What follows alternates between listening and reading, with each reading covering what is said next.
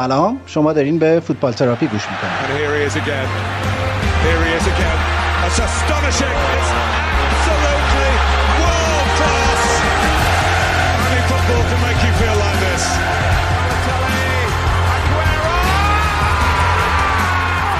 توی این پادکست من ایمان به همراه وحید که ایجنت فوتبال و توی انگلیس زندگی میکنه درباره اتفاقات، حواشی و نقل و انتقالات لیگ برتر انگلستان صحبت میکنه.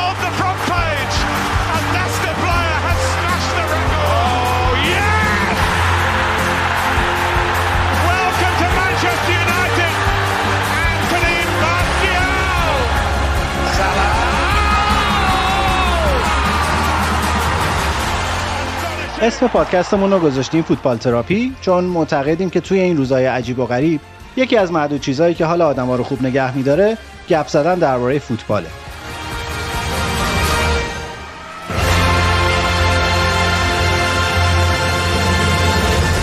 سلام، الان آغاز برنامه‌های اپیزود 15 ما شروع میشه.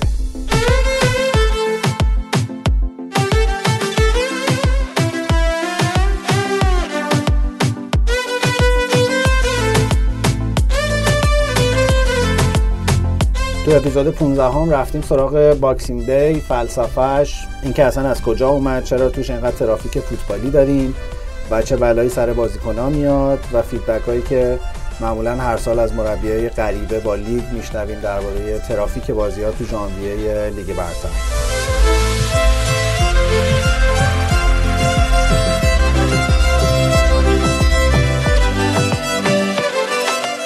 درباره چلسی، لمپارد، الگری، توخل، برداشته شدن سایه پوچتینو از مربیای در حال اخراج یا آماده اخراج لیگ برتر هم حرف زدیم.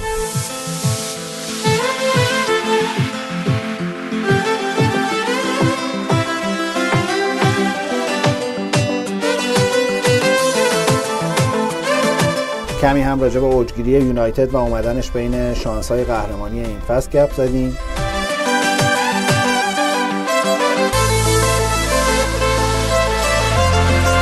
و بعد خاطره بازی کردیم با لیگ اسکاتلند، آبردین و به طور عجیبی پرت شدیم به آبادان سالهای گذشته ایران.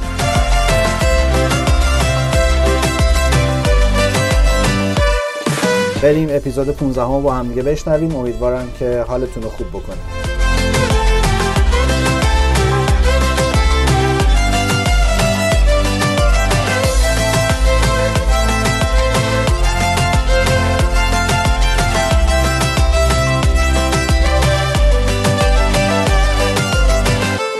سلام به وحید، چطوری؟ من بالاخره با حال خوب اومدم تو این پادکست و خیلی هم خوشحالم.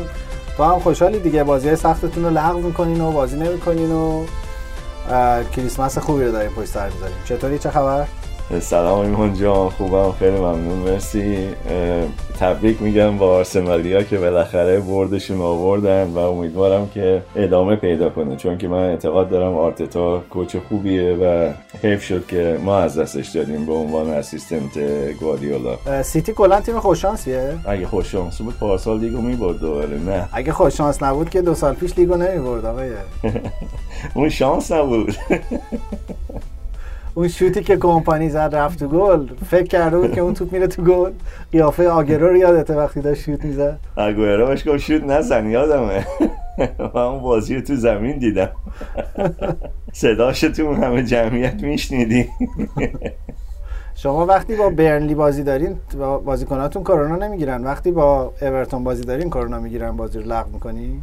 دوتاشون که واکر و هزوس که کرونا داشتن. حالا این کرونا چجوری پخش شده بین باقی بازیکن‌ها و به اصطلاح یه مقدار از کوچینگ استافشون اون بحث دیگه ایه. این که برای سیتی چیز تازه‌ای نیست که باکسینگ دی بازیکن‌ها و در حقیقت قبل از کریسمس بازیکن‌ها، یه برنامه‌ایه که هر سال اینو دارن، تو اف ای کاپ هم شروع میشه و اونم هست و بعد دیگه سمی فاینال ای اف ال کاپ هم، کاراباو کاپ هم هست. بازی‌ها فشرده و پشت سر همه. به نظر من حالا که رو برد افتادن همچین جالب نیست اگه این بازیو این بازی در حقیقت انجام نشد، چون که یه کمی از ریتم بازیکن‌ها و اینا میفته تا بخوان دوباره برگردن و ببینید کی تو ترکیب تیم هست، کی کرونا داشته کی کرونا نداشته. معلوم نیست که چند روز اینا نمیتونن بازی کنن. حالا این بستگی داره دیگه به پرمیر لیگ. به هر حال که پارتیتون کلفته دیگه. وقتی تو یه هفته قراره اگه پارتیمون کلوف بود 10 تا تیم انگلیسی شکایت نمی‌کردن که از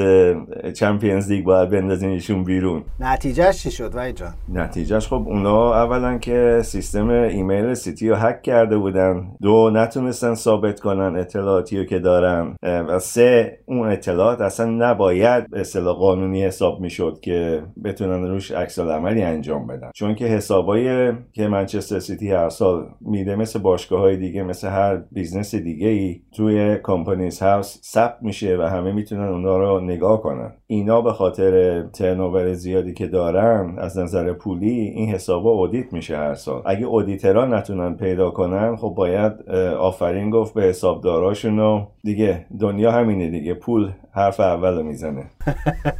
خیلی دفاعی خوبی بود.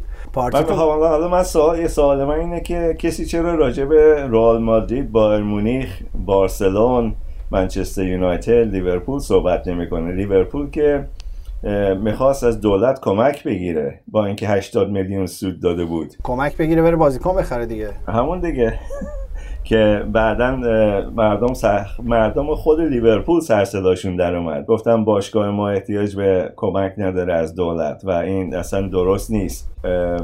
باقی مردم تو شهر بیکارن، شما کمک میگیری بعد اعلام میکنی که 80 میلیون باشگاه سود داده تو سال. دقیقاً راجع به همین کانسپت دارم حرف میزنم. شما مشکلی تو پول خرج کردن ندارین، چه برای لاپوشونی کارهایی که میکنین چه برای خرید بازیکن. اون پرونده هم بالاخره با پول حل شد دیگه، نشد؟ نه، نتونستن ثابت کنن. اینا خب وکیلاشون در حقیقت کیس فیفا رو داغون کردن تو دادگاه دیگه و فیفا نتونست ثابت کنه تو به اصطلاح تجدید نظری که منچستر سیتی خواست از یه دادگاه بیرون که در حقیقت 3 تا قاضی نشسته بودن اونجا، نه 3 نفر که تو جیب منچستر یونایتد و لیورپول و بایر مونیخ و رئال و اینا هستن. چه انتقادات شدیدی داریم متوجه باشه. موضوع اینه که چند سال پیش این مسئله ها نبود، وقتی که یونایتد تون بازیکن می‌خرید یا وقتی که لیورپول نمیدونم نزدیک 300 400 میلیون خرج کرد و تیمش رو درست کرد، کسی سرصداش در نیومد، با اینکه چیز میکردن که آره ما پول نداریم و اینا. آقا جواب کامنت های این دفعه خودت میدی باشه. یا انقدر خشن برخورد کردی یادم رفت چی می‌خواستم بگم. نه آخه این بحثو خیلی از طرفدارای لیورپول و منچستر یونایتد هم اینجا پیش میکشن که آره شما با پول قهرمان انگلیس شدین. خب اونا با چی قهرمان انگلیس شدن؟ ما که قهرمان نمیشیم. چرا قهرمان نمیشیم؟ همون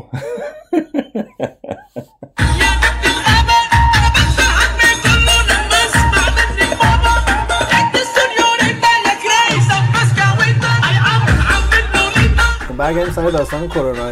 غیر از جسوس و واکر کسی تو ترکیب اصلی یا ذخیره‌های سیتی هم مگه کرونا گرفته؟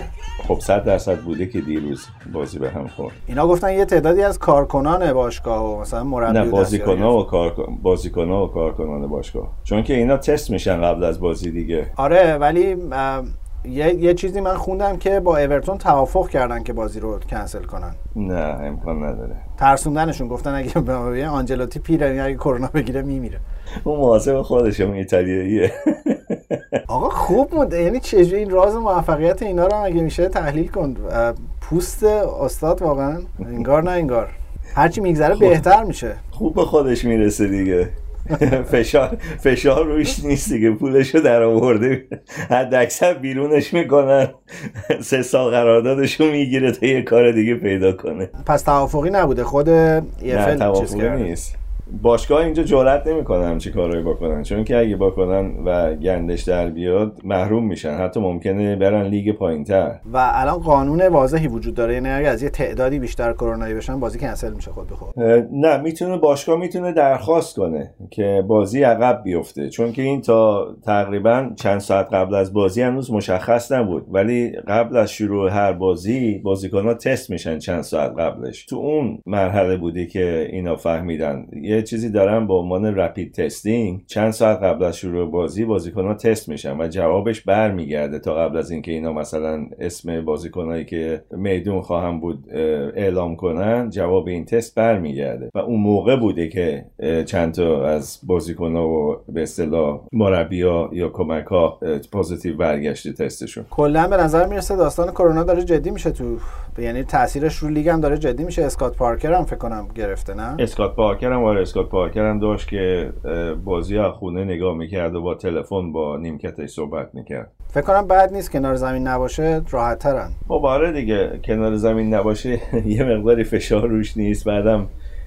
از نظر خب سیفتی باقی خب اون هر جا باشه تو استادیوم بالاخره با یه عده‌ای در تماس خواهد بود. گابریل آرسنال هم کرونا گرفت. نه زیاده، چون که خب اینا تو وقتی که بازیکن‌ها میان تو باشگاه برای تمرین و اینا میتونن کنترل کنن اونا، ولی وقتی که بازیکن‌ها محل باشگاه رو ترک میکنن و میرن خونه یا مثلا میرن خرید بکنن یا مثلا میرن چه میدونم با خانواده‌شون اینور اونور که الان نباید برن اکثرا، یا مثلا اگه کسی از خانواده‌شون مثلا بچه‌شون کسیشون با بچه دیگه در تماس یا اون کسی دیگه اومده خونه‌شون اینا، اونو دیگه باشگاه نمیتونه کنترل کنه. باشگاه فقط میتونه بهشون تذکر بده که شما حق نداری مثلا از خونت بری بیرون تو این مدت. چرا نمیدونم چرا بازیکن‌های کلیدی تیم‌های خاصی که بهشون اشاره نمی‌کنم کرونا میگیرن؟ چرا مثلا اوزیل که همش اینور اونوره کرونا نمیگیره؟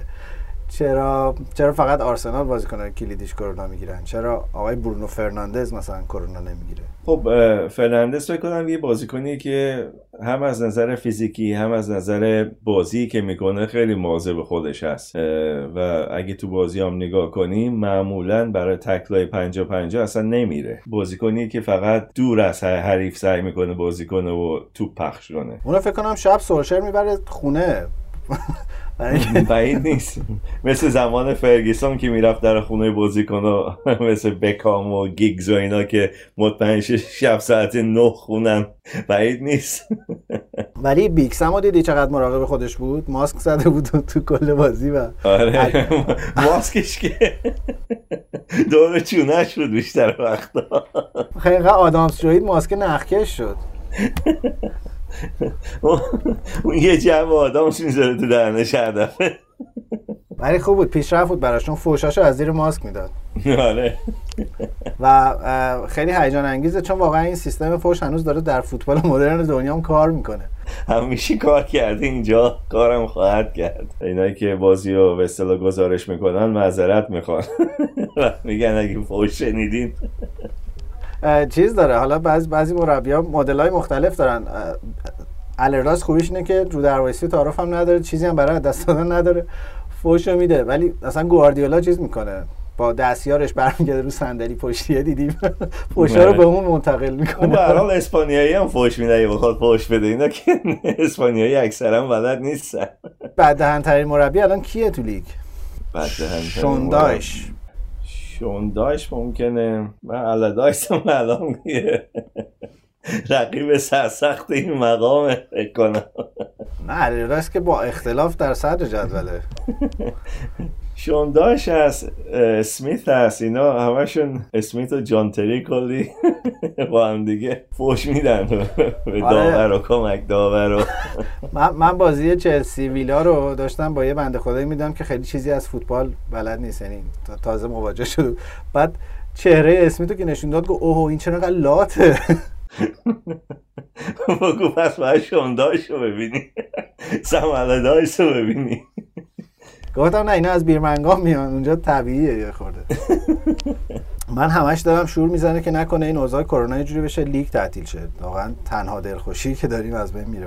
نه لیگو دیگه از پارسال فکر نکنم بدتر شه این اوضاع که بخوان لیگو تعطیل کنن. لیگ تعطیل نمیشه مگه اینکه دیگه مثلا هر تیم مثلا 10 تا 11 تا بازیکنش کرونا بگیره که بعیده، چون که پولی که این وسط هست باشگاه‌ها که حاضر نیستن این پولو پس بدن، خود پرمیر لیگ هم که حاضر نیست این پولو پس بده به مثلا اسکای و نمیدونم کسایی که اسپانسر میکنن فوتبالا. آقا پول حرف اولو میزنه همونجوری که برمیگردیم به ابتدای اپیزود و تاکید. آره آره.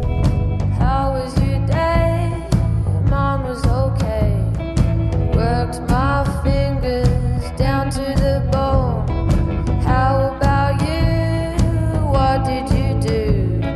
Spent my whole night dreaming of you like a Christmas tree on Boxing Day, thrown away. Why don't you feel for me anymore?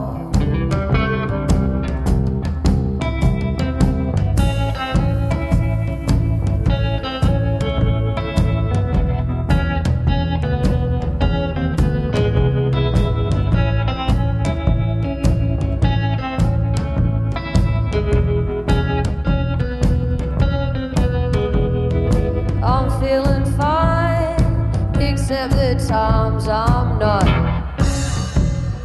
این داستان باکسینگ دی رو بیا یک بار برای همیشه حل کنیم.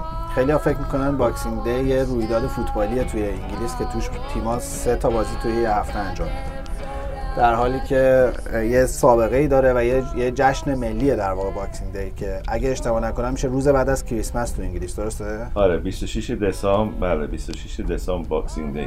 باکسینگ دی فلسفه‌اش برمیگرده به زمان قدیم که روز 26م یعنی روز بعد از کریسمس میرفتن هدیه میدادن به آدمای فقیر و بیچاره و اینا. باکس که به اصطلاح جعبه‌ای که مثلا کادوها رو میذارن توش بهش میگن باکس. بعد باکسینگ دی روزی بوده که در حقیقت این کادوها پخش میشده بین مردم فقیر شهر یا بچه‌ای که به اصطلاح مردم زندگی میکردن و اینا. آره اینم یه نکته مهمیه. باکس منظورشون بوکس نیست، چون خیلی فکر میکنن چون بازی فشرده است یعنی جوزایی که بوکس بازی میکنن تیم‌ها با هم دیگه، ولی آره اون که باکسینگ دیه بهش جشن یه جور جشن خریدوره دیگه، یعنی میرن خرید میکنن برای این فقرا و آره. ولی الان شده به اصطلاح خرید حراجی، چون که مغازه‌ها باکسینگ دی بازن همه و معمولا هرچی دارن حراج میکنن باکسینگ دی، که به اصطلاح مردم نه دو روز تو خونه بودن کریسمس و کریسمس ایو تو خونه بودن، روز اولی که میتونن برن بیرون و مغازه ها بازن و اینا یه کمی ولخرجی میکنن دیگه در حقیقت. البته این امسال که اینجوری نیست، چون که مغازه ها و اینا بستن، همه آنلاین احتمالا خرید میکنن دیگه امسال. و یه چیز هم دارین، یه بانک هالیدی هم دارین نه؟ همین باکسینگ دی بانک هالیدی بهش میگن. بانک هالیدی روزاییه که بانک‌ها تعطیل بودن قبلا، برای همین بهشون میگن بانک هالیدی. بانک هالیدی‌ها هیچ موقع بانک‌ها باز نیستن، ولی روزای دیگه هستن که مثلا ممکنه تعطیل باشه ولی بانک‌ها میتونن کار کنن، ولی بانک هالیدی‌ها به کل بانک‌ها تعطیلن که معمولا 4 تا هست تو سال. به اصطلاح یکیش همین باکسینگ دی میشه، یکی تو آگوسته، یکی تو میه و یکی دیگه الان یادم نمیاد یکی دیگه کی ایستر. ببخشید ایستر بعد از به اصطلاح تعطیلات مذهبی. کلا چند روز تعطیلین شما در کریسمس؟ شرکت تا شرکت فرق میکنه، مثلا دکترها که تعطیلی ندارن، فوتبالیستا تعطیلی ندارن، کریسمس شلوغ‌ترین اوقاتشونه. شرکت ها معمولا شب قبل از کریسمس بعضیا تعطیل میشن، بعد از باکسینگ دی برمیگردن سر کار تا شب قبل از سال نو. سال نو تعطیلن و دوباره روز بعدش برمیگردن سر کار، یعنی 2 ژانویه برمیگردن سر کار. بعضی از کارخونه ها از شب قبل از کریسمس تعطیلن تا روز اول ژانویه یا 2 ژانویه، بستگی داره. اگر اول ژانویه مثلا یک شنبه باشه تعطیلی معمولیه، اون موقع دوشنبه رو بهش اضافه میکنن، بعد از سه شنبه برمیگردن سر کار. بعد خود این باکسینگ دی هم اگه بیفته توی روز تعطیل حساب نمیشه، باید یه روز تعطیل باشه. آره یه روز تعطیل اضافه میشه. و مردم بیشتر دوست دارن یا جمعه باشه یا دوشنبه باشه که مثلا خب دیگه مرخصی نگیرن، 3-4 روز بتونن برن این ور اون ور بدون که از مرخصی استفاده کنن دیگه. در حقیقت وحید، یکی از دستاوردهای این پادکست اینه که من با تو که حرف میزنم کلی ایده کارگاه آموزشی به ذهنم میاد که میشه برای مردمان ساده دل انگلیس برگزار کرد. شما چیزی به اسم بین التعطیلی ندارین؟ نه. چیه؟ یعنی اگه مثلا چه میدونم شنبه یک شنبه تعطیل، مثلا چهارشنبه بشه باکسینگ دی، شما پنجشنبه جمعه هم تعطیل میکنید چون افتاده بین دو تا تعطیلی. نه اونجوری نیست. نه اگه مثلا میگم اگه تو شنبه یک شنبه باشه فقط یه روز بعدش اضافه میشه بشه، این دوشنبه تعطیلی میشه. بعد واقعا یه مقایسه اشتباهی راجع به سطح رفاه مردما میکنن بین ایران و بقیه کشورهای دنیا. الان این فرمولی که تو گفتی به نظر میاد برای تعطیلات سالانه ماکسیمم مثلا 5 روز تعطیل میشه دیگه. آره دیگه، آره. که تازه 5 روز پشت هم نیست. نه پشت هم نیست، فقط میگم کارخونه ها فقط یه ضرب میبندن تا سال نو، برای اینکه خرجی که بیان ماشین آلات دوباره روشن کنن و نمیدونم کارخونه رو گرم نگه دارن و اینا زیادتر از اینه که به اصطلاح تولیدی انجام بشه. کارخونه ها یه ضرب بستن از شب قبل از کریسمس تا روز اول ژانویه و اوج ترافیک هم میفته توی باکسینگ دی تو فوتبال تقریبا، یعنی تو اون بازه باکسینگ دی تا ژانویه. آره دیگه، از تقریبا از قبل از کریسمس تا به اصطلاح اول یا دوم ژانویه بازی‌ها همینطوری پشت سر، تقریبا هر 2 روز یه بار یه بازی هست. این فلسفه پشتشه، چرا این بلا رو سر بازیکن‌ها میارن؟ انگلیس تنها کشور اروپایی که همچین چیز برنامه‌ای داره. خیلی ساده مردم الان مخصوصا از زمانی که این مربیای خارجی اومدن مثل گواردیولا، کلوب، نمیدونم مورینیو، اینا همه شکایت داشتن برای اینکه خب جاهایی که بودن اینا کریسمس و مثلا سال نو با خانواده‌شون بودن دیگه، برای اینکه لیگا تعطیله، مثلا سوئیس، آلمان، نمیدونم کشورهای اسکاندیناوی که اصلا تعطیلن تا مارچ دیگه، چون که هوا سرد، زمینا یخه و اینجا براشون خیلی عجیب و سخت بود که مثلا کریسمس رو با خانواده‌شون نباشن یا سال نو با خانواده‌شون نباشن، چون که اگه تیم شما مثلا فرضاً اگه آرسنال مثلا با چه میدونم منچستر یونایتد بازی داره روز باکسینگ دی، خب اینا کریسمس تو منچستر تو هتلن، صبحش از اینجا راه نمیافتن برن، شب قبلش میرن، بنابراین بازیکن‌ها تا زمانی که بازی میکنن کریسمس و سال نو با خانواده‌هاشون نمیتونن بگذرونن، مگه اینکه مصدوم شده باشن و رونیم کت نباشن مثل بازیکنایی که اصلا تو اسکواد پرمیر لیگ نیستن یا کرونا گرفته باشن و کلا بازی رو تعطیل کرده باشن. فلسفه‌اش چیه؟ فهمم چرا این کارو انگلیس میکنه. انگلیس خب یک کاپ بیشتر از کشورهای اروپایی دیگه داره، کرباو کاپ. تازه در حقیقت یه چند سالیه که از تقریبا موقعی که سیتی جدی گرفت این کاپو تیم قوی گذاشت توش، یه 4 سال 5 سالیه که تیم‌های لیگ برتر اینو جدی گرفتن و تیم‌های قویشون رو میذارن توش. قبلا براشون مهم نبود، بچه‌ها رو میذاشتن و اینایی که سنشون پایینه و آکادمیا و اینا اوتم میشدن، براشون مهم نبود. ولی انگلیس خب سالهای ساله برای اینکه مردم بیشتر میرن استادیوم طرفای کریسمس و باکسینگ دی و نمیدونم سال نو و اینا، یه چیز شده اصلا، یه به اصطلاح چی بهش میگن، یه رسم شده اصلا. باکسینگ دی همه خانوادگی میرن استادیوم، یا مثلا سال نو خانوادگی میرن استادیوم، میرن بار میشینن مشروب میخورن حسابی، بعدم میرن استادیوم. آره دیگه، یه جور شو نمایش تو روزهای تعطیل برای مردم. سابقه این ترافیک فوتبالیه خیلی جدیه و خیلی قدیمیه توی انگلیس. من یه مقاله می‌خوندم که گفته بود 100 سالی هست داستان این شکلیه. آره، از موقعی که تقریبا فوتبال بازی یعنی لیگ تأسیس شده و فوتبال بازی میکنن، باکسینگ دی و کریسمس دی، باکسینگ دی و نیوز دی همیشه بازی کردن انگلیس. من یادم نمیاد زمانی باشه که این بازی اصلا متوقف شده باشه. و یه مشکلی هم که بعضی تیم‌ها همیشه داشتن اینه که اون بازیکن‌های مذهبی که دارن حاضر نیستن روزای تعطیل بازی کنن. خب آره، ولی الان دیگه اون چیزا نیست. الان میدونن بازیکن‌ها وقتی که قرارداد امضا میکنن همشون میدونن دیگه باکسینگ دی و نیوز دی، سال نو، اینا باید بازی کنن، برای اینکه بازی‌ها هست اون زمان. اون قدیما خب بازیکن‌ها هنوز میتونستن انتخاب کنن بازی کنن یا نکنن، ولی الان بازیکنی نمیتونه این کارو بکنه و مغازه‌ها الان تو انگلیس بازن، همه چیز بازه روز یک شنبه. یعنی گفتن هر کسی میخواد کار کنه، هر کسی نمیخواد کار نکنه، میکنه یکشنبه. خب خیلی خودشون داوطلب شدن که کار کنن، چون که نرخ ساعتیشون بیشتر از روز معمولیه. این هم نکته مهمیه، ولی باز برای فوتبالیستا فرقی نمیکنه بعد بازی کنه. نه فوتبالیستا فرقی نمیکنه، فوتبالیستا خب اگه ببرن پاداش میگیرن دیگه.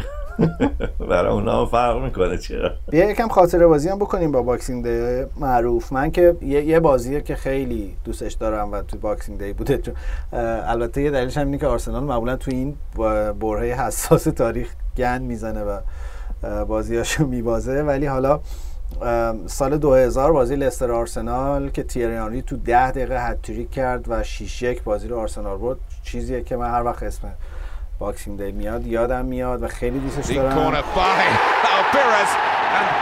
That is a marvelous goal by Thierry Henry on the half volley too. This is where you'd expect Henry to be, and he's turned Matt Elliott inside out, and another Thierry Henry goal. Quicker on the spin, and the shot was almost a formality. Vivas. No offside. Henry against Flowers. And Henry past Flowers. Well, Tim Flowers did very well here up to a point. He stayed on his feet. He forced Thierry Henry wide, but unfortunately for Flowers, Henry was in the end just too good for him. یه بازی خیلی معروف 4-3 یونایتد نیوکاسل هم 2012 اواخر دوران فرگوسن بود که آره اینا کامبک زدن 4-3 بازی رو بردن. اونم خیلی بازیه که همیشه یادم میمونه. تو خودت خاطره داری؟ سیتی اوضاعش چجوری بوده تو باکسینگ دی؟ معمولا تو دوران کریسمس به خاطر اسکوادی که داره معمولا بد نتیجه نمیگیره، همیشه دوران خوبی بوده براش. این بازی‌های فشرده پشت سر هم، بازی از آخرین بازیایی که با نتیجه سنگین برد سال 2008 در مقابل هال سیتی بود. 5-1 برد ازشون که بازیکن‌های هال سیتی تو رختکن هم نرفتن، تو هاف تایم نشستن تو همون زمین و یکی از بازیکن‌هاشون جیمی بولارد ادای مربیشون رو در آورد و مثلا تنبیهشون کرد بازیکن‌ها رو تو هاف تایم. یه عکس خیلی معروف هم داره دیگه که بازیکن‌های سیتی دارن میرن بیرون، اینا رو زمین نشستن و همشون دستشون گرفتن. تمام کوچینگ استاف و اینا همه دور بازیکن‌ها رو تو زمین، اصلا تو رختکن نرفتن اون هاف تایم. بازی چلسی استون ویلا 2007 که 4-4 شد، اونم بازی خوبی بود. من آخرین چلسی استون ویلا که یادم میاد همین هفته‌ای بود که 1-1 شد. نتیجه خوبی برای لمپارد نبود، بعد از چند تا شکست پشت سر هم نسبتاً با یه تیمی افتاده بود که حتی انتظارش بود چلسی رو بزنه. راستش بخوای خیلی چقر و بد بدن این استون ویلا واقعا، یعنی هم فیزیکی هم مدل بازی، اصلا از قشنگ معلوم تیم مقابلش اذیت جلوش. آره سیستم بازیش به هیچ تیمی نمیخوره و الان هم که در حقیقت دفاعشو یکم محکم تر کرده با خرید خوبی که کرده گلر خودتون رو، در حقیقت گلر دومتون که من فکر میکنم باید گلر اولتون بود. راستشو بخوای هفته پیش سوال کردی بهترین خرید فصل، فکر کنم تا آخر فصل همین مارتینز باشه. تصمیمم عوض شد راجع به حرفی که زدم. از نظر اثری که داشته برای تیم فکر کنم این اثرش بیشتر باشه از بازیکن‌های دیگه. خوبیش اینه که دو دست رو هر بازیکنی میذاری 3-4 هفته مصدوم میشه. اون دفعه خامس رو گفتی رفت که بره، معلوم نیست کی برگرده. پس بذار راجع به فرناندز حرف بزنم. آره فرناندز به نفع جفتمون. حالا ویلا گاهی بالاخره سوتی میده، ولی یونایتد الان خیلی خوبه با فرناندز. نه یونایتد الان تیمش واقعا خطرناک شده و کاوانی هم داره حسابی با تیمش الان، یعنی سبک بازیش به تیم یونایتد میخوره قشنگ الان. قبل اینکه بریم سراغ یونایتد میخواستم این پیام رو به هواداران چلسی بدم که آقا صبر رو بیایید از هواداران آرسنال یاد بگیریم. این بعد از باختشون به آرسنال و بعد از مساویشون با ویلا یه موج عجیبی علیه لمپارد راه افتاده که این مربی نیست و این بلد نیست تیم بچینه و نمیدونم از این بازیکن‌ها بلد نیست استفاده بکنه و بره زودتر و الگری بیاد و از این حرفا. به نظر میرسه با توجه اینکه این هفته چلسی باید با سیتی بازی کنه، به نظر میرسه که کار سختیه، به خصوص که سیتی هم یه استراحتی کرده و قشنگ با دندون تیز داره میاد. اگر اون بازی انجام شه، اگه به اصطلاح کرونا پخش نشده باشه بین بیشتر بازیکن، اگه اون بازی انجام شه من فکر میکنم به نفع چلسی تا به نفع سیتی. چرا؟ درست چلسی استراحت نکرده، ولی خب اگه اینا مثلا سه تا از بازیکن‌های تیمشون یک کسی مثلا مثل دبروینه یا مثلا یک کسی مثل دیاز، اگه مثلا اینا تو لیست بازیکن‌های کرونایی باشن یا ادیسون، مثلا به نفع چلسی خواهد بود بازی اگه انجام بشه. الان دو تا اسمی که فقط میدونیم خصوص و واکرن دیگه، اسم جدیدی که اونا که از قبل بودن، اونا که اصلا با تیم به چیزام نرفتن، اونا اصلا جدا بودن از تیم، نه تو تمرین بودن نه توی به اصطلاح این سفر به اورتون بودن. من اسمی رو ندیدم که اینا داده باشن از دیروز، فقط گفتن بازیکن‌ها و یه مقداری از کوچینگ استاف پوزتیو بوده. اسمی وجود نداره ولی چرا باور نمی‌کنی یه 4 تا ماساژور احتمالاً چیز گرفتن، کرونا گرفتن. این تستو که قبل از بازی انجام میدن که به سیتی ربطی نداره، هر کسی تستو انجام داده اون یه چیز جداگانه است که لیگ درست کرده، قرارداد داده به یه شرکتی که بیاد کارهای تستینگ رو قبل از بازی انجام بده. خب اینا تو لیورپول بودن وقتی که جواب چیز اومده، بنابراین اگه تیم تا اونجا رفته انتظار بازی کردن رو داشتن. شاید برای کریسمس رفتن در بندر لیورپول لذت ببرن از فضا. منچستر رو ول کنی بری لیورپول؟ بله، منچستر شهر خیلی بهتریه واقعا. چرا؟ ها چرا؟ شهر با کلاستری، حالا لیورپولیا بعدشون میاد. منچستر شهر بزرگیه، منچستر شهر خیلی بزرگیه، یعنی اگه من خودم لندن زندگی نمی‌کردم ترجیح می‌دادم منچستر باشه تا شهر دیگه تو انگلیس واقعا. یعنی لیورپول از لحاظ شهری شهر بزرگه، چیزی حساب نمیشه، شهر بزرگی هست ولی خب امکانات منچستر رو نداره. منچستر اولا تو شهرش 3 تا دانشگاه هست، 2 تا تیم فوتبال خود منچستر هست، خب البته یکیشون بیرون منچستر تو سالفورد، منچستر یونایتد، سالفورد یونایتد همه منچستره. آره باید سالفورد یونایتد بود اسمش. بعد حالا کلی شکایت میگیری راجبه این، قرار شد تو جواب بدی دیگه، من کاری ندارم. باشه. بعد یه مقدار زیادی هم تیم اون اطراف هست دیگه، مثلا شهرهای کوچیک نزدیکتر مثل بولتون و اینا که اونا هم همه شاید نیم ساعت 40 دقیقه بیشتر با ماشین نیست از منچستر. تا خود لیورپول همش شاید 40 کیلومتر بیشتر فاصله نیست، یعنی زیاد دور نیستن از هم. بعد یکم بالاتر لیدز، شفیلد، نمیدونم تیمای فوتبال اون ناحیه خیلی پخش شدن و همشون تیمای قدیمی و پایه‌دارن نسبتا. خب پس حواسمون باشه که برای مهاجرت اقدام کردیم لیورپول نریم، بریم منچستر. لیورپول راستش من هیچ وقت دوست نداشتم زندگی کنم، نه حتی به عنوان محصل اونجا باشم. چی کار میکنن مگه با آدم اونجا؟ نمیدونم، شهری که هیچ وقت راستش بخوای به دل من نچسبیده. من مثلا نیوکاسل رفتم، نیوکاسل بدم نمیاد، نیوکاسل رو ترجیح میدم به لیورپول مثلا. واقعا یعنی از نیوکاسل هم بهتره فضاش؟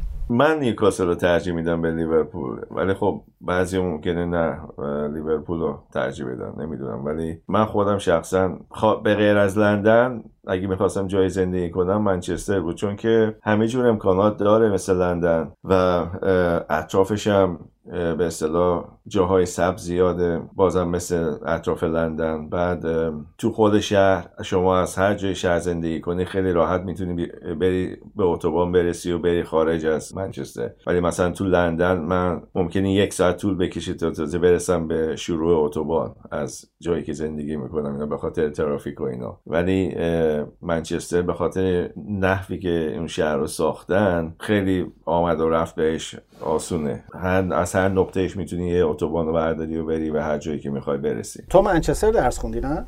آره. خب احتمالاً به خاطر همین خاطرات خوبی هست. متاسفانه اون موقع منچستر سیتی دست 2 بود. عوضش میتونستی بلیت فصلی بگیری بری بازی‌ها رو ببینی. داشتم. به نظرم اینو پرچیز کنی، پروپوزال کنی به باشگاه بگی ازت تقدیر میکنن، چون اون موقع احتمالاً به حد نصاب نمیرسیدن هواداری سیتی.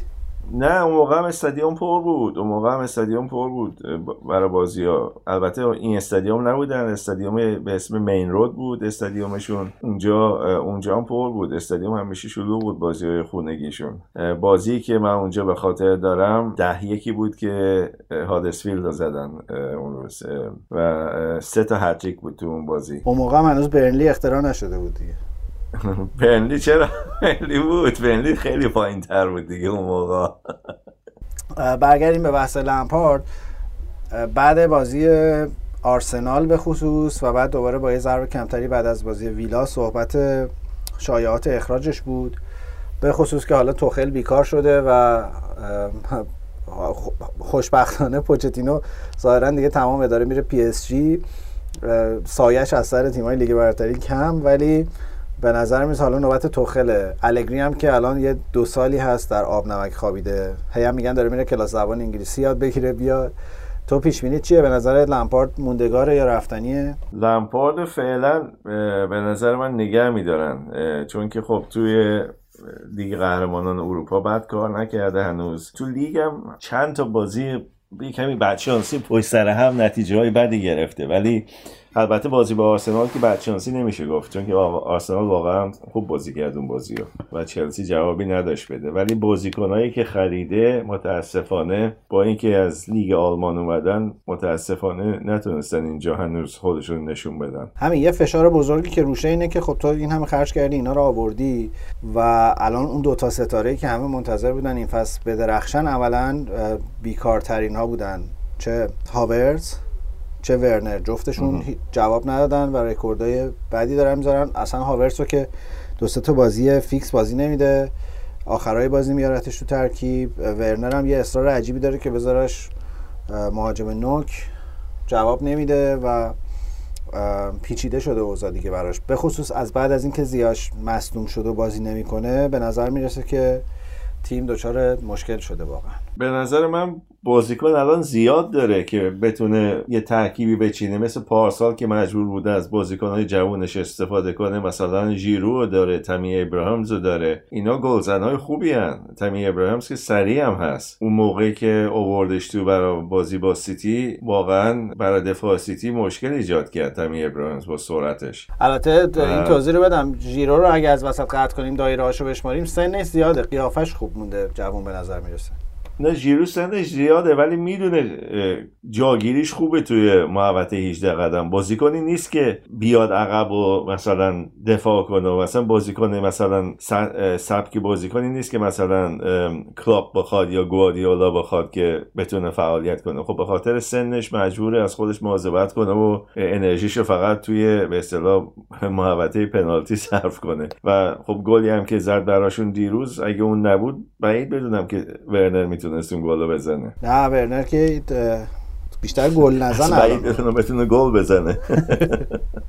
آره گل نزنه واقعا. و تاکتیک هم آخه به نظر میرسه که نمیدونم، من خودم لمپاردو از این جهت که اسطوره باشگاه است و الان اومده توی کوچینگ تیم داره کار میکنه دوست دارم، یعنی این اتفاق به نظرم برای فوتبال اتفاق خوبیه، ولی منم یکم شک دارم در این که مربی تاکتیسیانی باشه، یعنی بتونه تو مواقعی که تیم دچار بحران میشه پلنی داشته باشه و تیمو بتونه بیرون بیاره. تو بازی آرسنال که ایدهش این بود که بده این جیمز و چیلول سانتر کنن با هد بزنیم تو گل، آخرش هم یه گل همینجوری زدن. آره یه کمی سیستم بعضی موقع میره به سیستم قدیمی انگلیسی، به سیستمی که تو خودش توش بزرگ شده، ولی دنبال یه بازیکنیه که بتونه از به اصطلاح هافبک نفوذیه که بتونه گل بزنه، مثل زمان خودش خیلی گل برای چلسی میزد از پست خودش، یعنی نه تنها بر فورواردهای چلسی رو مهار میکرد تیم مقابل، بلکه یکی هم باید میذاش که حواسش به لمپارد باشه که اون زمانی که میومد یه دفعه تو محوطه به اصطلاح جریمه حریف کسی اینو حواسش به این نبود، همیشه عقب بود، وقتی که مثلا کورنری بود یا مثلا وقتی که تیم چلسی داشت جلو میکشید این همیشه یکم عقب‌تر از به اصطلاح خط حمله چلسی بود، بعد یه دفعه خودشو میرسوند و جای خالی پیدا میکرد و گل میزد دراشون، مثلا بعضی فصلا 20 گل میزد برای چلسی. پیرارسال هم با دربی خب خیلی نتیجه‌های خوبی گرفت، با آوردن دربی تا اونجا توی چمپیونشیپ خب خیلی کار سختیه، و بعدم بازیکنیه که مربیه که زمان بازیگریش با مربیای خیلی خوبی کار کرده، من فکر میکنم قاعدتا دانش مربیگری خوبی باید داشته باشه الان، ولی به نظر میرسه اونم داره دچار گرفتاری شبیه گرفتاری آرتتا میشه، البته که گرفتاری آرتتا خیلی پیچیده تره به خاطر اینکه اون ابزارم نداره، ولی الان حتی به نظر میرسه این ابزارهای زیادی که داره یه توقع زیادی براش ایجاد کرده که پیچیده میکنه کارشو. ضمن که من حدس میزنم مثلا هاورتس یا حتی ورنر بازیکنایی نیستن که رو نیمکت بشینن، یعنی احتمالاً بخوای چند هفته پای سر همینا رو نیمکت بذارید رخکنت هم دچار مشکل میشه. از اینکه با بهترین مربیای دنیا کار کرده لمپارد، اون که شکی توش نیست، خواهی نخواهی خیلی چیزا رو یاد گرفته. بازیکن باهوشی هم بود زمان خودش و مربی باهوشی هم هست من فکر میکنم. ولی آره مشکلی که الان داره این بازیکن‌ها رو با این خریدایی که کرده، خب مثلا گلرشو الان گذاشته رو نیمکت دیگه در حقیقت و اون گلر برای لمپارد بازی نخواهد کرد و نمیتونه مثلا سه تا بازیکن هم که تابستون خریده اینا بذاره رو نیمکت بگه اینا هم اشتباه بود. بالاخره باید به یکی جواب بده که چرا اینا رو خریدی اگه اینو به سیستم تیمت نمیخورد. به نظر من احتیاج نداشتیم بازیکن‌ها رو بگیری، یکی ممکن بود چرا، ولی ورنر رو به نظر من احتیاجی به اون صورت نداشت بگیره. من یه سوال کلیدی میپرسم، شما که فوتبالی هستی و با بازیکن‌ها از نزدیک معاشرت میکنی، هاورتس پستش چیه؟ هاورتس برای چلسی پستش چیه؟ نه کلا این بازیکن رو به بازیکن چه پستی میشناسن؟ هاورتس رو خب توی چیز در حقیقت توی اگه بخوای مثلا تو رزومش نگاه کنی یا به اصطلاح خریدی که بوده، هاورتس رو در حقیقت به عنوان یه هافبک میشناسن، هافبک وسط دیگه، ولی هافبک بازی ساز هم نیست. کلا پستش پیچیده است، یعنی بازیای لورکوزن هم که نگاه میکنی هر دفعه اینو یه جایی میذارن، گاهی حتی مهاجم نوک هم بازیش داد تو لورکوزن و نمیدونم الان من خودم به عنوان یه آدمی که بیرون دارم نگاه میکنم که تکنیکالی هم با نگاه یه مربی نگاه نمیکنم، نمیدونم اصلا پست این بازیکن کجاست. ببین گوش در حقیقت هافبک سمت راست میتونه یا گوش سمت راست میتونه بازی کنه و هافبک نفوذی میتونه بازی کنه، یعنی اونو من فکر میکنم لمپارد به این خاطر خرید که یه بازیکنی بشه توی سبک خودش، من فکر می‌کنم که بتونه بیاد و گل بزنه، چون که اگه رکورد گلزنیشو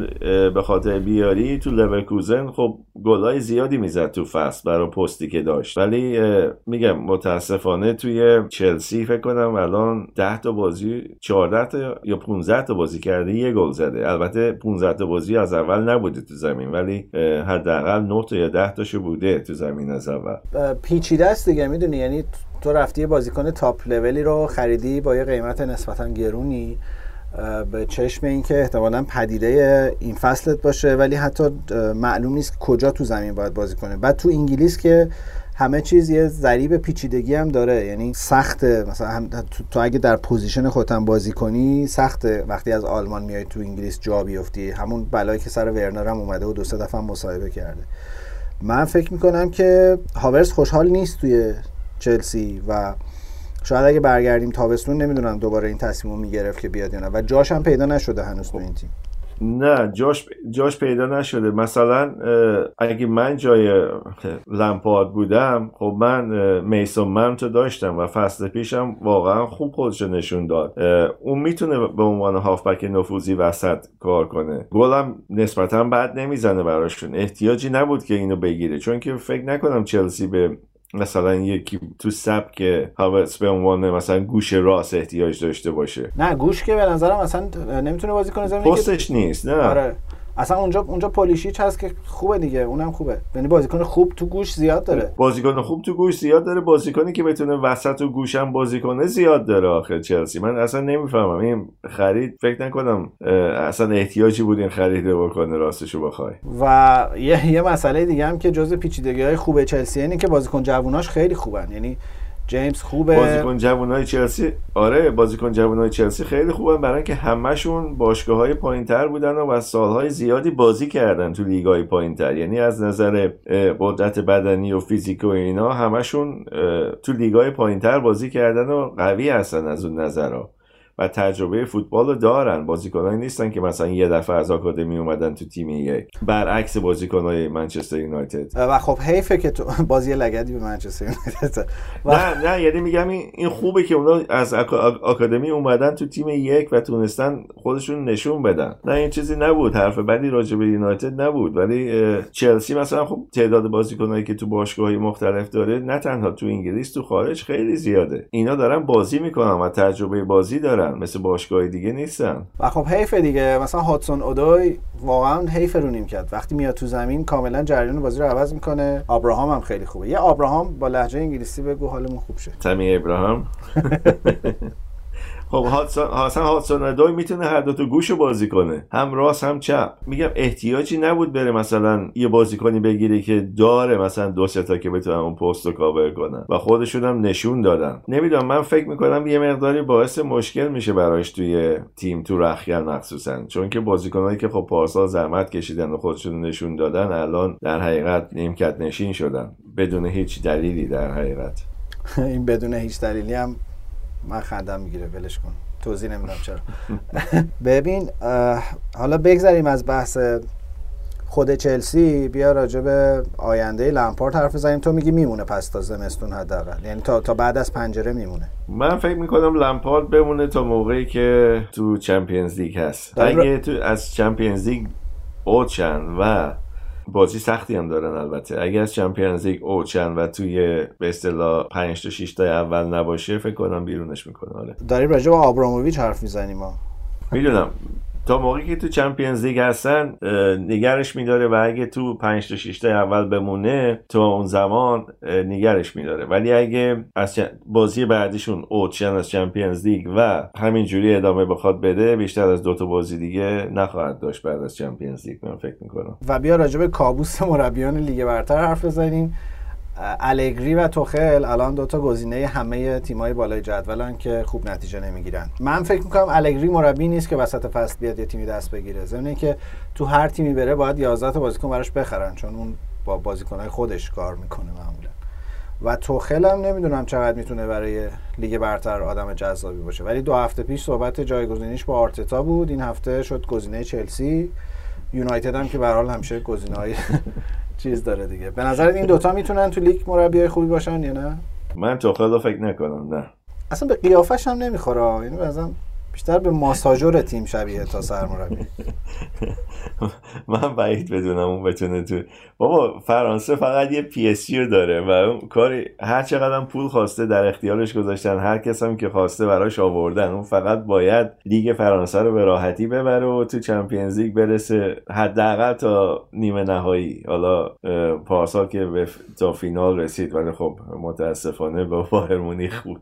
خب این که بهترین نتایج تاریخ پی اس جیه اینا که گفتی و گرفت واش دیگه، این تو خیلی این نتیجه رو گرفت. قبلش هم یادمون نره تو دورتموند واقعا خوب بود تیمش، ولی نمیدونم چقدر، یعنی به نظر میسه اصلا کاریزمای مدیریت تیمای بزرگ به خصوص تو اسکیل لیگ برتر رو نداره. حالا میگم بعد فردا برمی‌دارم میارنش آرسنال، باید حرفامو پس بگیرم.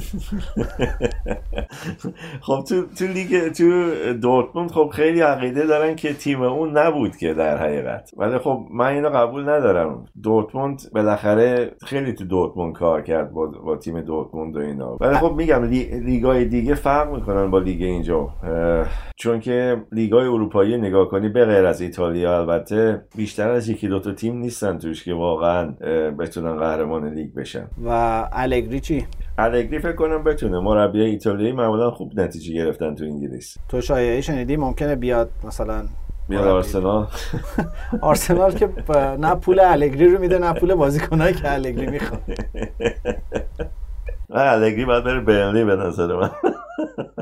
نخند وای، گواردیولا میره میاد سیتی اون وقت بیاد، اب نداره. بالاخره گواردیولا میره، گواردیولا که نمیمونه منچستر سیتی تا، ولی مربیای اینجوری هیچ کدومشون نمیمونن، نه کلوب نه گواردیولا نه مورینیو، بیشتر از 3-4 سال نمیمونه. حالا گواردیولا زیاد مونده تو سیتی نسبت به رکوردش. الگری ولی یعنی اگر بیاد ترکیب مربیای بالای جدول خیلی هیجان انگیز میشه دیگه، تقریبا همه خوبا جمعن اونجا. خب شایعه هم هست کلوب میخواد بره تیم ملی آلمان بعد از یورو، یعنی بعد از آخر این فصل. آره ولی اونا جراردو تو آبنمای خوابوندن، بعد جوری هم داره نتیجه میگیره، اصلا عجیبه رکوردایی که داره میزنه با رنجرز.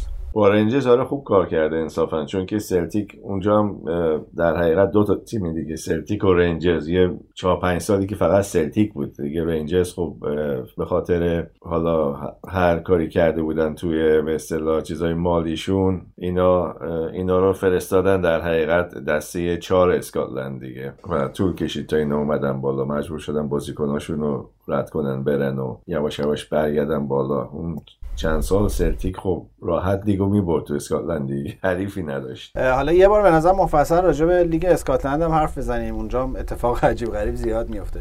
میتونی حدس بزنی تیم محبوب من در اسکاتلند چیه؟ اگه رنجرز و سلتیک نباشه ابردین شاید. باریکلا.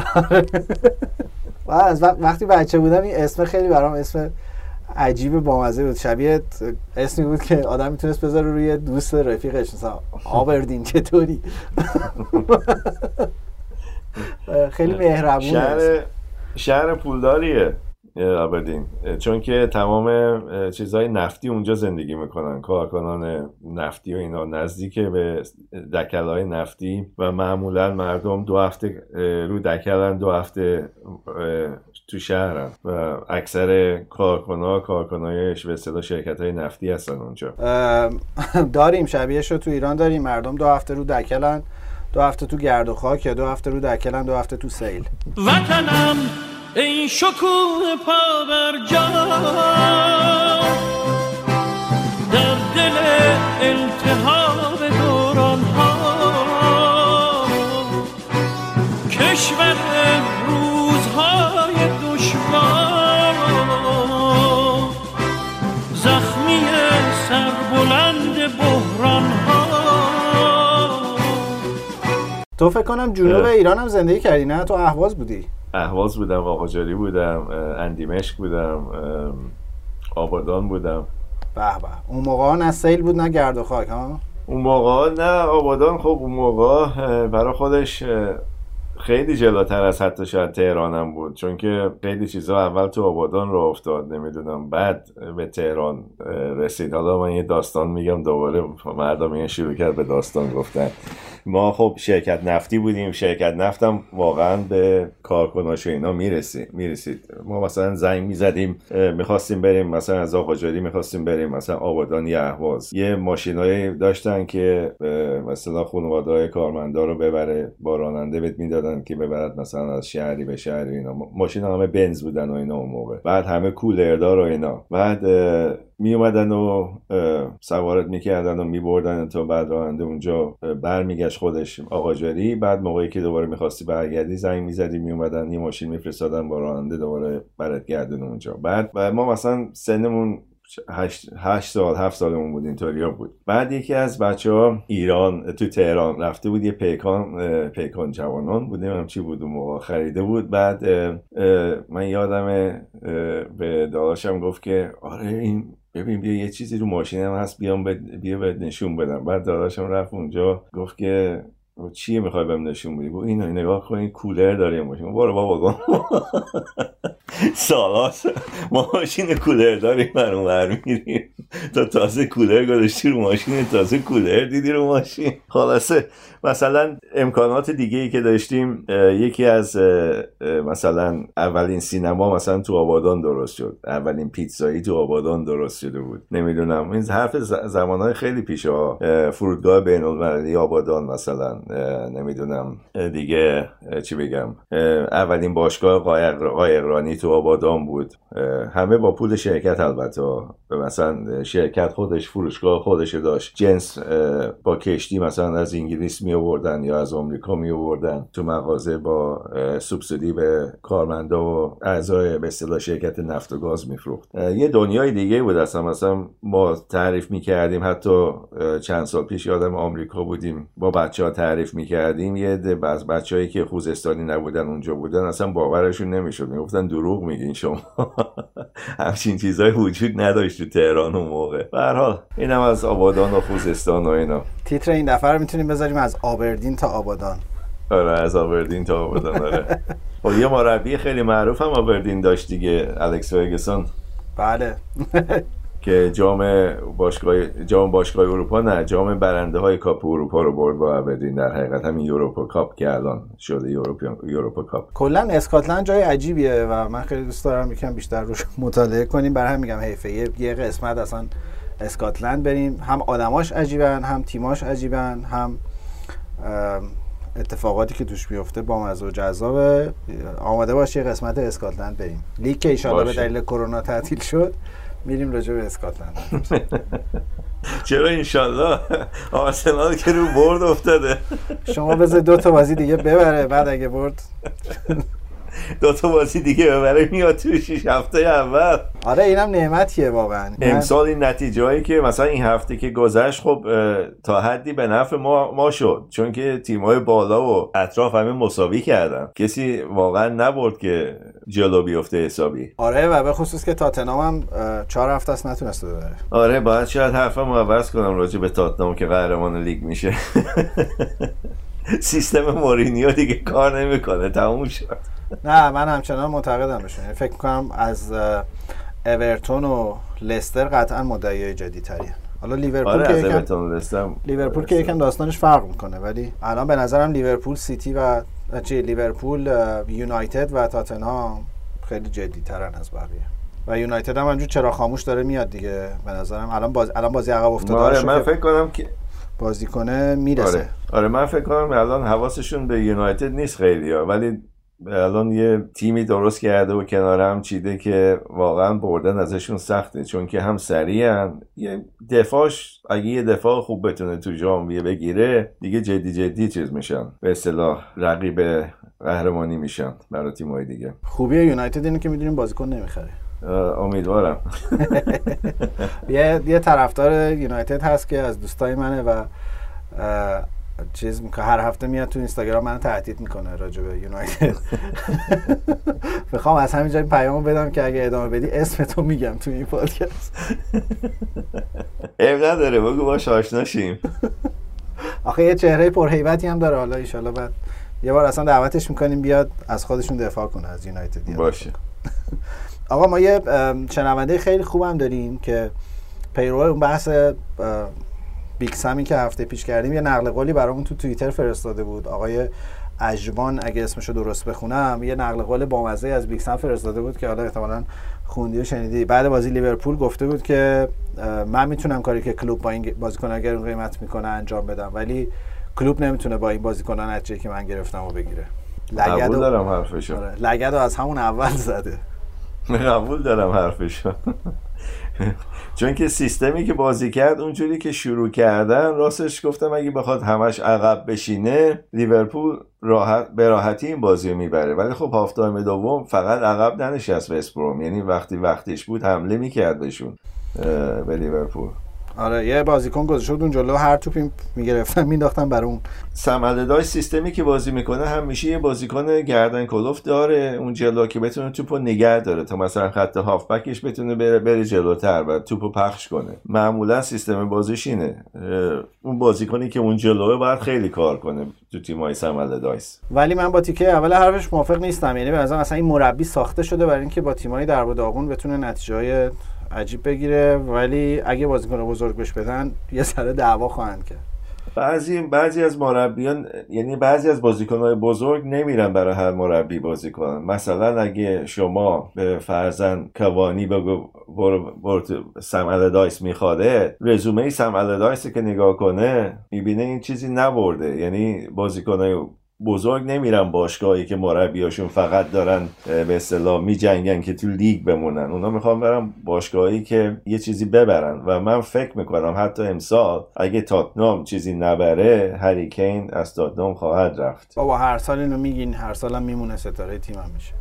نه سالای پیش خب پاچتینو که رفت، مورینیو که اومد، اینا انتظار دارن امسال یه چیزی ببرن با مورینیو و شانسشون تو EFL کاراباو کاپه.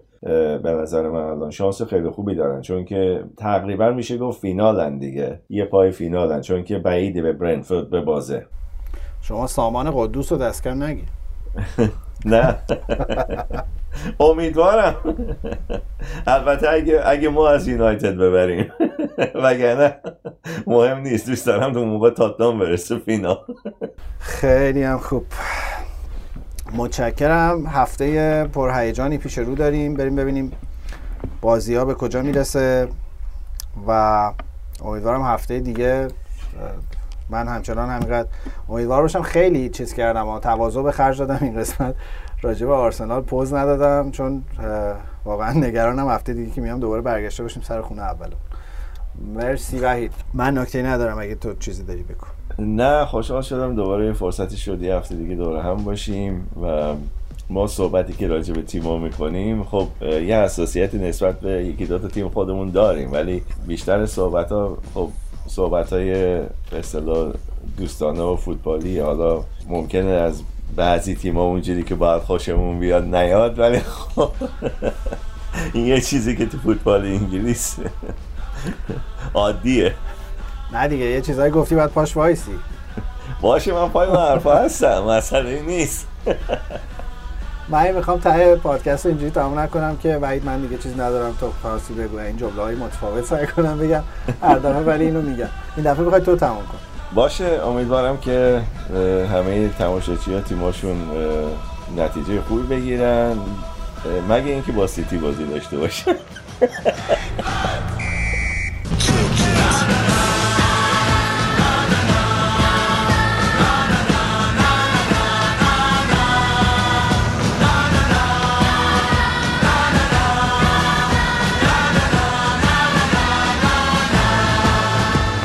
ممنون میشم فوتبال تراپی رو روی اپ‌های پخش پادکست گوش بدین، سابسکرایب کنین و اگر دوستش داشتین به بقیه هم معرفی کنین.